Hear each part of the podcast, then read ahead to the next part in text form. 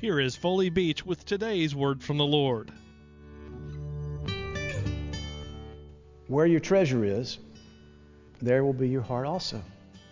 I really believe that God, this may surprise you, could really care less about our money. He's concerned about our hearts. You see, our hearts are not pure or clear before the Lord, and our treasure has been put in the wrong places. If your heart is in the right place, then your money will be in the right place. But sadly, too many of our hearts are filled with greed, stinginess, fear, and envy. Your treasure has become your God.